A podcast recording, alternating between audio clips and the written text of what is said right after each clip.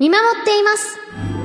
あー、お腹減ったな山口くん、おにぎりうわ、橋本、ありがとう山口くんを見守っています。やっべえ、教科書忘れてきちゃった。はい、山口くん、教科書、ノート、鉛筆、消しゴムあ、ありがとう、橋本。明治産業の24時間ガスセキュリティシステムはガスの状態を集中監視センターで24時間365日見守ります万が一の事態でもガスを止めて事故を防いでくれますどうしよう。傘持ってきてないや。橋本、入るか？山口暮らしにプラスの価値を。明治産業。明治産業プレゼンツアワーカルチャーアワービュー。今週は九州国立博物館で開催中の展示、フランス絵画の成果、ルネ・ユイグの眼差しを特集します。特任研究員の大ノブさんにご解説いただきましたが、ええ、まあ、人気ですね。そうですね、うん展覧会本当にお客さんもたくさん、あの、入ってらっしゃるようで、うんあの、嬉しい限りだなっていう感じですよね。ねえ、目に、目に飛び込んでくる、もう、本当に鮮やかな。そうですね。ええあの、特に前半、あの、聞いていただいた方で、まあ、うん後半聞いていただくわけですけど、なんで言うんでしょう。あの、フランス絵画のうん。本当歴史をこう外観する、うん。大きくあの捉えるには本当うってつけのうん。ものだし、まあそれがあの後半の方で明らかになっていくわけですけど、最終的にはこうあの皆さんご存知の印象派うん。に、えっと、まあ、着地していくまでうんをですね、あの、まあ、見ていくわけですね。うんうんうん。まあ、その印象派の始まりというかな、うんうん。というところまで行きますので、うん。まあ、それが一つバーッとこう全体的に捉えておけると、うん。まあ、今後本当、あの、いろんな展覧会をご覧になるにあたってもうんう、ん。すごく一つの定規になるというか、うん。あの、なるという、まあ、非常にわかりやすい展覧会になっているので、うん。ぜひ皆さんにもね、あの、その後半をまず聞いていただいて、はい。大きいフレームをですね、うん。まず捉えていただければなと思います。はい。というわけで、今回はフランス絵画の成果の第3章以降についてご解説いただきます。まずはインタビューの前半をお聞きください。そして、はい。いよいよ、19世紀。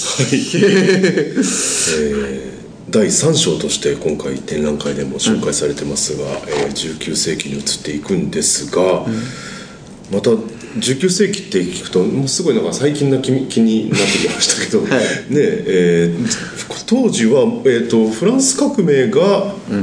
1800 1789 1789年ですかね。はい。起こって、で、18世紀末に起こって、ででそこからの流れで、ナポレオンですか、うん。が、えっと、王政を敷いていくっていうことなんですかね。まあ共和制になってナポレオンが出てきて、えーあのふ復興王政といいますか、はい。それから第三第二第三共和国になるんでしょうかね、この時代はどんな時代でどんな美術が出てきたものなんでしょうか？まあそのフランス革命の後にルイ16世とマリー・アントワネットは、まあ、ギロチンにかかって、えー死ぬわけですね、だから王政王王様をお政府の長とするというか社会の一番上に置くという制度がなくなるわけですので、えーまあ、共和国というような形になる。そこで、えー一方で王様の時代が懐かしいとか、まあ、貴族を中心に昔の方が良かったと思う人も一方でいるわけですのでそのことによって社会的な混乱もお生まれた、まあ、その過程でナポレオンが出てきた。ごめんなさい。僕はちょっとここら辺あまり正確ではないんですけどもいずれにしてもいろんな社会情勢が変わることによってあー混乱が生じた。でですのでその中においてまあ、17世紀の古典様式というかっちりした様式を懐かしむ、まあ、それはその王政王様がいた時代を懐かしむというのがもしかすると一つの気分の底のところにあるのかもしれませんけども、えーロココのような慶長不白な雰囲気ではない、かっちりしたものを求めるようなことで新古典様式というものが盛んになります、その代表例がアングルという人とダビッドという人になります、はい。今回はアングルをあのご紹介しています、でこのアングルという人はあのグランド・オダリスクというご覧になったことがあろうかと思いますけども裸の女性が、長い椅子に寝そべっている姿を背中側から見た絵が大変有名な人ですけれども、よく言う悪口として言われるのはそんなに、まあ、彼女はその脊椎背骨がですねこんなに長い人は人間い,、るはずがないと言われるぐらいよくよく見ると変な形をしています。まあ、それと同様のことがこの、えー国王ルイ・フィリップの息子であるオルレアン公、フェルディナン・フィリップという人の肖像画が今回来てるんですけども、この中でも実は言えます、ただあの、まあ、ご覧いただいたと思いますけどもそんとても綺麗なうん。素晴らしい絵だというふうに思われたと思うんです、でもいよくよくですね改めて見ていただければ首の長さであるとか、あるいは左腕あるいは右腕も含めてですねこんなに長い人はまあ現実にはいないだろう、でも全体として見るととってもうん調和が取れていて美しい、だからその、うん彼の美意識の中ではですねあの解剖学的な正確さには興味がなくて、彼の考える美しさっていうのを表現するとこうせざるを得なかったんだろうということを感じさせますけどもいずれにしてもその絵画上の表現のテクニック、えー大変美しい顔あるいはひ影の表現、布地の質感ですね。それはもう素晴らしいものがあります、もう新古典主義の機種と言っても本当に過言ではない、まあ今回の69点ほどの油絵の中でもピカイチの作品の一つかなと思いますけどね、確かにあの腕だけ見るとあ長いって 思いますけど、おっしゃった通りこうなんか威厳を感じるというか、すごい佇まいでしたよね、本当にね、その画面全体の均衡の美しさみたいなことを優先して、うん。あのなんだろうなその正確さではない部分で、うん。あの美を優先した結果、なんかこうなったんだなっていう感じがするしでそこにはやっぱりこうあのやっぱんもうこれもなので時代の気分なのかなって思うんですけどやっぱこう作家の存在っていうのがすごく僕はだから印象にあるんですよね、私はこういう風な美しさを提案したいのだっていうやっぱそのアングルという作家のやっぱり存在感があのここにあると思っていてなかなかやっぱその民主主義共和制になって民主主義になっていくみたいなところのムードももしかしたらこの辺に反映されているのかしらんなんていうのは個人的にちょっと思ったりしたところですけど。より自由に表現できるようにはなったんですかね？まあただこのあのオルレアン公自身はあルイ・フィリップという王様の息子ですから、あたまたま事故で亡くなったので、えー割に早死にをしてしまいましたけども、本来ならば王政につながる人ですので、えー共和制を嫌った民衆が王政に戻ったその時期の人ではありますだからまあ、えー想像するにアングルはその共和制というよりは王政の方に親しみを感じてたそういう時期なのかもしれないですね。あの個人的にあの、まあ、友情と言っていいような関係をこのおオルレアン公とアングルが結んでいて、あのこの今回来てる作品の1年2年前かに公式のお肖像画を描いている。でそのこのフィルえーオルレアン公が亡くなったもんですからもっと多くのところからそのオルレアン公の肖像画が欲しいということで、えー彼が何枚か複製画を描いたようですけどもその中の1枚です。なんかこう時代の流れ的に本当にこう古典様式が流行って、まあ、非常にこう王政があのバチッとこう機能してた時代からあのちょっとあの浮かれた感じの。もう美しくってもういいわねっていう時代になって。でもう一回それがまあ時代も変わってもう一回こうちょっと権威っぽくの方向に戻ってっていう。このなんかこう時代のこう振り子的な流れっていうのの中で美術の表現がこう本当にそれと呼応するように、あの変わってってるっていうのが見えたのがすごくなんか今回の展覧会の中の,、あの分かりやすさだったし、ね。面白さだったなっていう感じはします、うんうんうんで18世紀になりますとですねちょっと正確な年限は年号は忘れましたけども、えーナポリの近くイタリアのナポリの近くでポンペイというその1世紀にベスビウス火山の噴火によって滅びた町が発掘をされてるんですね、でそのことによってそれまで、えー知られていなかった壁画であるとかそのもう本当にタイムカプセル的なものが発見されてますので、ローマの1世紀頃のローマの人々の生活というのがもう目の前に立ち現れるということからもその、えー古典古代の時代に対する興味というものが生まれていた、だからそれが一方でその体体制への郷愁ということだけではなくて、実物資料としての1世紀の人々の生活というようなものを知った人々、まあ、そこにはジャーナリズムの発展ということも当然関係があるわけですし、ナポレオンのその戦争を彼は各地に行ってますのででその時に特にエジプトには学者を連れてって、えいろんな研究をさせる、まあ、そその時に持ち帰ったものがルーブルに今あったりもしますけれどもそういうその異国が今まで風の頼りに聞いていたものが非常に現実のものとしてその前に立ち現れてくるというようなことがあったと思いますので、社会的な意味で、えー人々のし視界といいましょうか、あるいは視程といいましょうか、その見ることのできる触れることのできる距離感というのが随分変わったあの、今までの社会とは違うあの要素が入ってきた時期なんだろうなというふうに思います。いろんな情報がね、あるとやっぱりそれだけ影響される方もそれぞれが異なってくるでしょうし、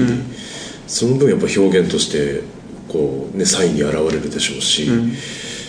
すごい世界が広がった時代でもあるんですそうですね、うん。私なんか本当にそのポンペイ火山のその遺遺産が見つかって、みんながそこのんそのじ事件から、ん。あのインスピレーションを受けて、んなんかその、うん歴史って面白いよねとか、なんかそういう昔のものへの興味関心がトレンドとしてうん。バッと流行ったみたいなのっていうのはなんかすごいあの本当にまあその当時生きていた人たちがいたんだなっていう、でもどこまで行ってもこの今僕らがあの見ている一個一個の絵とかそういうものの背景に人間がいたのだなっていうのうん。をすごい感じるものだなと思いました。うん。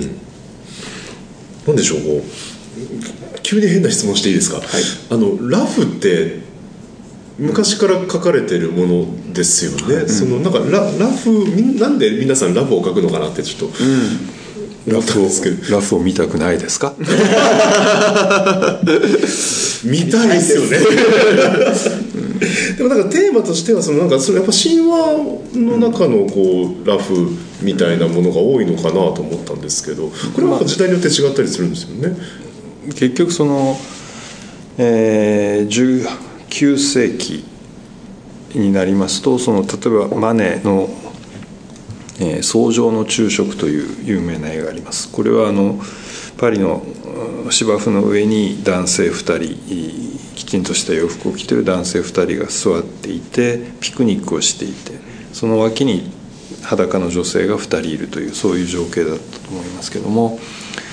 えーそれは現実のある瞬間を切り取った絵であると。しかもそれがそのまあいわゆる売春婦が2人いるんだということになってますけれども、えーそういう品のない絵をといいましょうか、まあ、マネはその伝統を破壊した人だというふうに言われているわけですけども、えー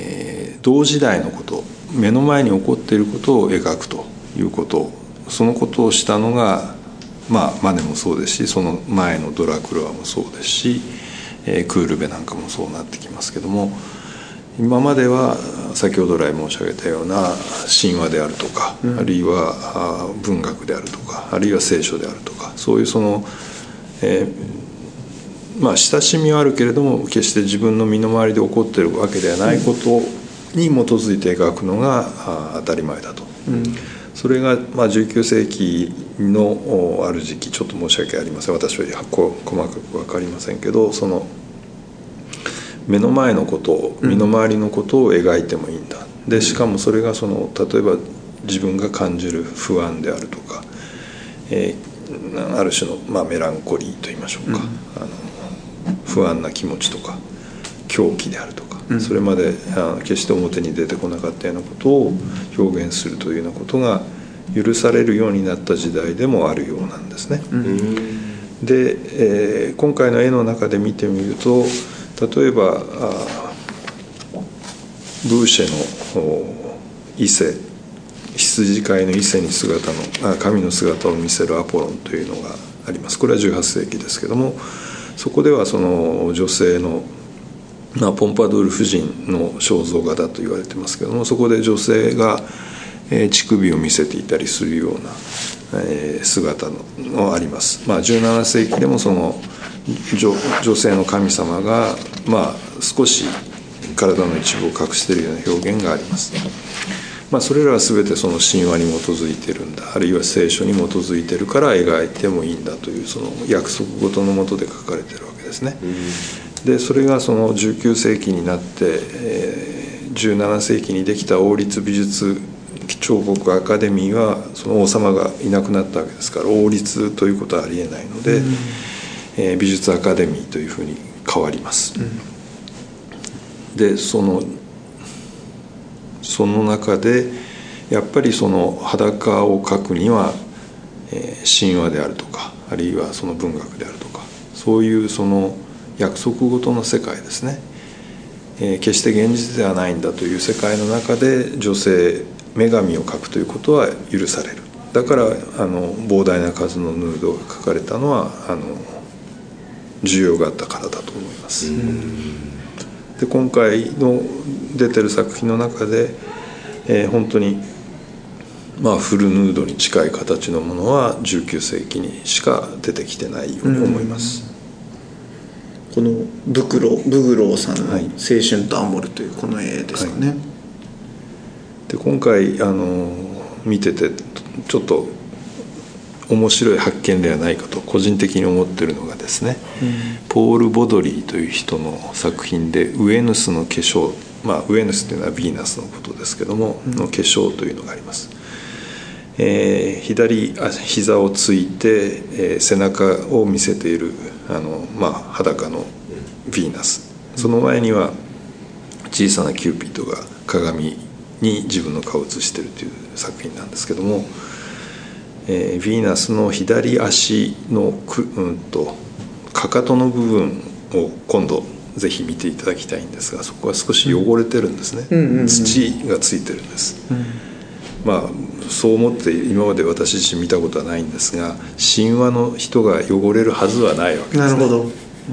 それがやっぱりその時代の雰囲気で現実の女性を本当は描いてるんだと、でもそこはその約束事としてヴィーナスだと、まあ、その葛藤がもしかするとここのかかとに出てるのかなと思って、私自身は大きな発見をしたとそれめっちゃおもろい話じゃないですか、確かに、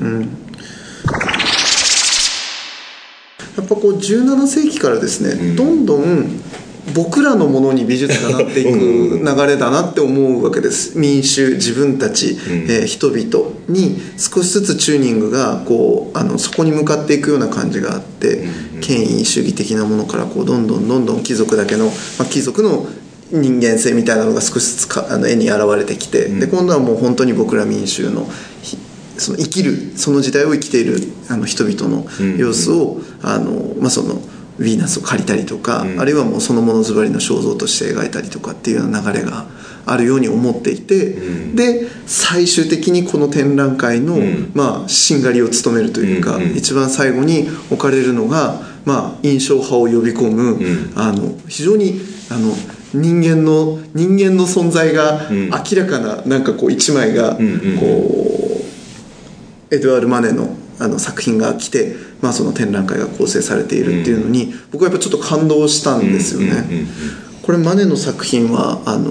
改めてちょっとどういう作品かっていうのを少しあの成村さんお聞きできればと思うんですが。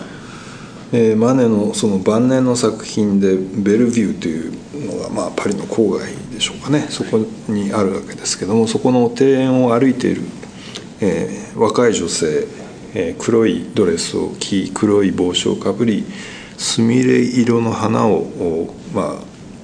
あ、帽子につけた女性だというふうに解説にありますけども、えー緑色が主流の、うん庭先に立っている女性しかもそれが黒いドレスを着てるという女性なんですけども、えーマネはあのまあ伝統を革新したと言いましょうか。伝統に反抗抗った人というふうなことも言えるかと思うんですけども、え印象派と大変親しい関係にありましたけれどもマネとかルノワールとかいった印象派の人々が8回グループ展をやった中で一度も参加をしていないですのでえ印象派の父印象派を生み出したえ側の人だというふうにも言われる人です。でこの絵を見ていただきますとあの筆跡が残っている。今までご覧いただいたのは本当に絵の表面絵肌がですね、えー滑らかな筆跡が全く見られないつるっとしたあの絵の表現ばっかりだったと思うんですけどもマネの作品はあいいろんなところに筆跡が見える、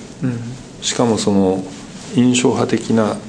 筆色分割といいますか筆の跡が、まあ、並んで見えるような、で印象派の人々は例えば赤と紫赤と青色を混ぜると紫色になりますけども混ぜずに並べておくことによって目の中で視覚混合と言いますけども目の中で紫色になるようなそういう効果を狙っています、まあ、その結果全体として暗くならずに明るさが担保できるということで、絵の具を混ぜずにな横に並べていくということをやるわけですがそれに近い、えータッチがこの絵の中には見られます。で印象派の人々は黒、まあ、結果とその色を混ぜていくことによって最終的に黒になるわけですのでその黒に対する恐怖が彼らをそのそれぞれの独自の色のを並べていくことにつながっていったと思うんですがそれに対してマネはあの言われているところによれば、まあ、ゴヤであったりベラスケスであったりといったスペインの画家黒をよく使う上手に使う画家、えー彼らに対するその憧れといったものがこの黒いドレスの女性を描かせたんではないかというふうに言われているようですし先日美術史家の高橋名修二先生が来てくださって講演をしてくださいましたがその折にもやっぱり、えー美術の歴史を考える上で黒の使い手としては本当に上手な人だということもおっしゃってました。ちなみにこの「えー散歩」というマネの作品はですね東京富士美術館がお持ちで、えー大抵あの常設展で、あの並んでるそうです、で今回のお巡回展69点私どもで今あ油絵を並べてますけどもそのうちの22点ほどでしたかが東京富士美術館から来ている、まあそれぐらいそのフランス美術を考える上で日本のコレクションでも、あのその中に並べることができる、まあ、それぐらい素晴らしい作品もお持ちだし、えー全部で46人のあの画家が紹介されてるんですけどもこれ今回のあの展覧会で一度ご覧になってどっか記憶に留めておいていただくと、えー今後いろんな、まあ、ヨーロッパアメリカでいらっしゃった時とか、国立西洋美術館だとかあるいはあつい最近見たところではあのアーティソン美術館といってブブリヂストン美術館が名前を変えましたけども東京 AIS ですとかそういうところにいらっしゃると本当にあの時見た17世紀の画家だとか、18世紀19世紀の画家だとか、本当にいろんな楽しみ方ができると思います。あの自分たちの中で本当にありがたいことになんかあのフランス絵画の本当一つの時代のグリッドというか、でそこの表現のあのそれぞれの時代の特徴みたいなものがしっかりあの、インストールできた感じがあって大野さんおっしゃっていただいたように以降この美術展をいろんな展覧会を西洋絵画だったりも含めて見ていく中であリンクできるものが、ん。その切り口がすごい増えたなっていうところで本当これ教科書的にすごい、だしまあ作品も本当にあの見応えのある素晴らしい作品があるし、あの展示のストーリーとしても僕はやっぱそのマネで完結するこの印象派、そのドラマとしての一つのあの大河ドラマとしての、なんかこの構成もすごく僕は、あのエモーショナルであのとっても楽しませていただいた展覧会でしたね。あのデッサンの場所、はい。展示の場所がなんか全部のこう真ん中にあったのも、これなんかすごい象徴なのかなって思ったんですけど、まあ、あの技術的な側面も当然あります。と言いますのはその油絵というのは光につ強いあまりその影響を受けないとされてますので、まあ、150ルックスから200ルックスということで証明をしているんですけどもデッサンには照明の制限があって50ルックス程度4分の1ぐらい3分の1ないし4分の1ぐらいにしか当てられないんですね。で今回はあの会場構成上第1章第2章の後にデッサンを持ってきた、まあ、だから外は、まあ、1000ルックスとか2000ルックスとかあるはずですからそれが徐々に目が慣れてきてあの抵抗がなくなったところでそこに集中的に弱い光でデッサンを17点見ていただいてでまた気分を変えて写真を2点撮れるところを見ていただき、そして、えー第3章19世紀に入っていただくということにしました。で今回大英博物館とルーブル美術館からのデッサンなんですけども17世紀から19世紀までの作家の作品が並んでいる。この中でも特に見ていただきたいのが18世紀ロココの時代のデッサンです、で中にバトーのものがあるんですけども、えーそこでは三色チョークといって、まあ、デッサンというと普通木炭で描く黒の世界しかなかなか見る機会ないと思うんですがここで本当に18世紀の三色チョーク白赤黒、えーこれらを使い分けてですねえーハイライトがあったりあるいは布の質感があったりですね、え髪の毛だとか肌の色だとか。本当にあの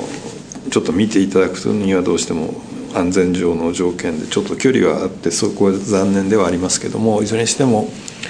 えーなかなか見ることができない17から19世紀のですね画家が画家のその息遣いが聞こえると言いましょうか、その人がどういうところに興味があったのかその個性みたいなところもありますしですね、えーぜひじっくり見ていただきたいコーナーでもあります。本当にあの時代ごとでデッサンのトレンドもあるんだなっていうことが面白かったですね。その作家さんによってこうすごいこだわってるところがなんかすごい分かるような気がして、あそこすごい僕も面白かったなと思いま面白かったですねあそこねうんうん結構もう日本初公開のものもたくさんございますんで、ええ。これはぜひうん。お越しいただいて、であの、まあ、この番組お聞きの方はあの、えー博物館のホームページご覧いただければ、ね、今回あのご紹介いただいた、えー作品なども、あの説明されているものもございますし、はい。えー一緒に合わせて、まずは入れていただいて、来ていただいて、でまた復習してしていただくっていう、い いですね確かにうん本当にいい経験させていただきました、えーというわけで今回のゲストは九州国立博物館の特任研究員大信さんでしたありがとうございましたありがとうございました。どうぞおいでください。明治産業プレゼンツアワーカルチャーアワービュー。今週は九州国立博物館で開催中の展示、フランス絵画の成果、ルネ・ユイグの眼差しを特集しました。えー、2週にわたってはい。お届けしてまいりましたが、えなんか本当に物語として楽しかったですよね。そうですね。うん。あの、やっぱ作品一個一個を、うん。まあ、ただ絵として見ていた時とは、うん。もう、まあ終わった後だと全然違うものに見えてくるような感じで、うん。やっぱその作品がどうしてその時代にそういう表現になったのか、そして作家がどういう、あの、狙いを持ってそれをいう風な表現を選んでいったのか、うん。うん。えー時代がそれを選ばせていったのかとかっていう、非常になんか人の息遣いが見えていくような形で、うん。あの、まあ、それがもう本当に作品にどんどんどんどん現れてってる感じうん。が見えたし、最終的にそれが印象派の父であるマネにね、うん。あの、まさしくなんか人間回帰というか、うんうん。人間の筆致がもうそのまま画面に残った、この絵になんかこう、集約されていくというか、なんかこう、うん。そこに一つの歴史の、あの、結節を置いているうん、この展覧会の構成が本当に素晴らしいなと思ったし、うん。楽しいなと思ったので、なんか、改めて、うん。あの、美術って楽しいなと思えた、あの、ね。本当にいい展覧会でしたね。僕あの、おっしゃってた、ポール・ボドリー・ウェヌスの化粧の、ほら、あの、足がちょっと汚れてるからっていうあのお話、すごい面白かった。ね、これもだからこう、なんだろうな、こう、神々たちを、うんこう、神々として描きながらも、うん実はっていうね。人間らしさというか、うん。ヒューマニズムというかね、うんうん。そういうものがこう入り、あの、織り込まれ始めているというか、うん。なんかそういう目線でもね、いろんなものをなんか改めて、うん。いいろんな角度から見見直すヒントがたくさんある展覧会だったですね。ぜひご覧いただきたいと思います。いや、本当に、行くたびにうん。いろんな発見がありそうで、うん。ええこれ本当にまあおっしゃっている通り、もう教科書的にもね、うん。うんうん、えー展覧会です。と思いますんで、はいぜひ、えーご覧ください、えー3月29日日曜日まで九州国立博物館で開催中です。はいアワーカルチャーアワービュー以上今週の特集でした。クイズ明治アタック。あなたのチョイスが未来を変える。問題です。2016年4月の自由化以降、生活に合わせて選択できるようになったのは？電気。正解。では明治産業で電気と組み合わせて料金をお得にするプランを作れるのは？が、ガス。正解。では明治産業電機の契約に切り替えるときに必要なものは？最新の電気の検針票が手元にあればスムーズ。良いでしょう。では賃貸住宅マンションアパートでは？一部を除き切り替え可能。お見事全問正解です。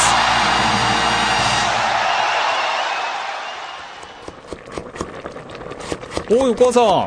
ん。うちのガス明治産業だっけ？暮らしにプラスの価値を。明治産業